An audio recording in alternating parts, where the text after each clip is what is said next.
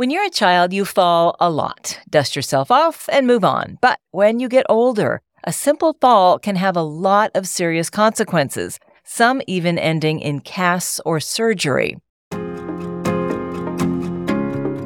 Welcome. I'm your host, Maggie McKay. Our guest today is Dr. Becky Steffens, a physical therapist at Jefferson Healthcare, to talk about ways to prevent and reduce your risk of falls. Thank you so much for being here, Becky. Thanks for having me. I am so interested to hear about these tips for preventing falls because I'm a natural klutz. And if there's the tiniest crack in the sidewalk, I will find it and trip over it and fall every time. So, for starters, how does our body balance itself? Yeah, I think you're right. Everybody loses their balance, so how do we regain it?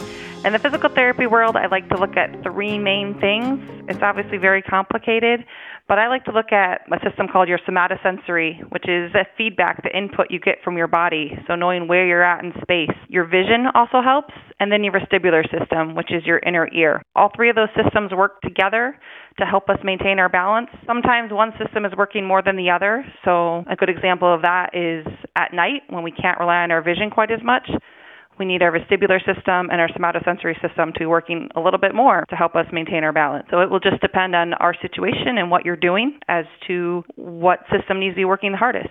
And you mentioned your inner ear. For people with vertigo or Parkinson's, can that throw off your balance? Yeah, absolutely. That inner ear system can be complicated. Sometimes we get an acute sense of vertigo, which physical therapy can absolutely help with. If you turn over in bed and the room just spins, that's a little bit more of an acute incident, but it's kind of easily treated. It's one of the more easy easier symptoms to treat in physical therapy. Something like Parkinson's can be a little bit harder to treat. They do tend to fall quite frequently, so we're working on a lot of different strategies to help them maintain their balance, not fall as much, and really working on the whole body in that situation.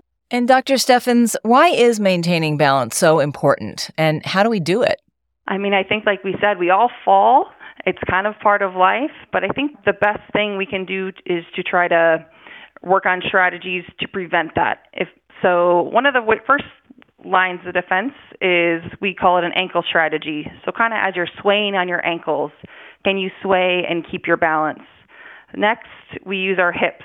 So, making sure we have strength in our hips and being able to pull ourselves back to midline. And the final thing we work on is that stepping strategy. If you lose your balance, your center of gravity sways too much that you need to take that step and react, those can all be breakdowns in the system and things that we can practice and work on. And if you do fall, how can physical therapy help? We're going to work on all those things. We're going to work on making sure you're strong enough to have the strength to maintain your balance and just to be able to get back on the off the floor if you do fall. We're going to try to uh, identify those problem areas. Is it a certain system that's breaking down? Is it that you can't step fast enough? And we're basically going to practice those and try to set it up for real life so that you're ready to go out and enjoy your life and do what you and what you want to do. So if you fall and feel achy, but you say, oh, I'm okay, and you put ice or heat on it, and it persists, when would it be appropriate to seek intervention? Yeah, I usually like to wait, you know, one to two weeks. You know, sometimes, yeah, absolutely fall. That acute phase of healing usually happens within the first week. So give it a day, a couple weeks, see if it kind of goes away on its own. If you're still having issues after that, I would reach out for help. Certainly, if you're falling multiple times a day or once a day, that would be a sign to call for help and get in to see someone. Dr. Steffens, when it comes to maintaining balance, are there tools or equipment that we can use at home to stay safe? If you feel like you just can't keep your balance yourself, we have lots of assisted devices out there. There are canes and crutches and walkers of all shapes and sizes that can all be helpful to you. You can make some simple changes around your home Simple things like making sure you don't have row rugs to trip over, using night lights at night so you can use that vision, putting handrails on stairs or in the bathroom. Bathrooms are one of the most dangerous places, lots of hard surfaces. So making sure you have something to hold on to. The CDC has a really good checklist that I often refer people to on their website that just kind of goes through a home safety checklist that you can work through to make sure there's any simple changes you can make to your house. Those are all great ideas, very useful.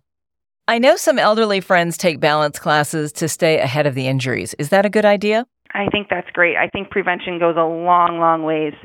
Walking daily, taking some exercise classes a couple times a week is great practice and it's enjoyable. You can go see your friends and all get a little bit stronger and balance better together. That's so true. It's always good to have other people pushing you, right? Because if you do it on your own, you might not show up. Yeah, exactly. That motivation is so key and and that's the hard part for everybody is building that habit and maintaining it so that you can stay healthy and as independent for as long as you can. Right. Dr. Steffens, what would you like people to take away from this in closing? I think sometimes we just assume balance is going to get worse as we age, and there is some truth to that. But I do hope that if you're having a lot of trouble, that you reach out, ask for help. We can improve it. It can get better, and we don't just have to accept the dreaded aging process. This has been such helpful information. Thank you so much for sharing your expertise. It's my pleasure. Thank you. If you'd like to find out more, links to fall prevention information can be found on our website, jeffersonhealthcare.org, in the Patient Resources section on the Rehabilitation page. If you found this podcast helpful, please share it on your social channels. Thank you for listening. I'm Maggie McKay. Be well.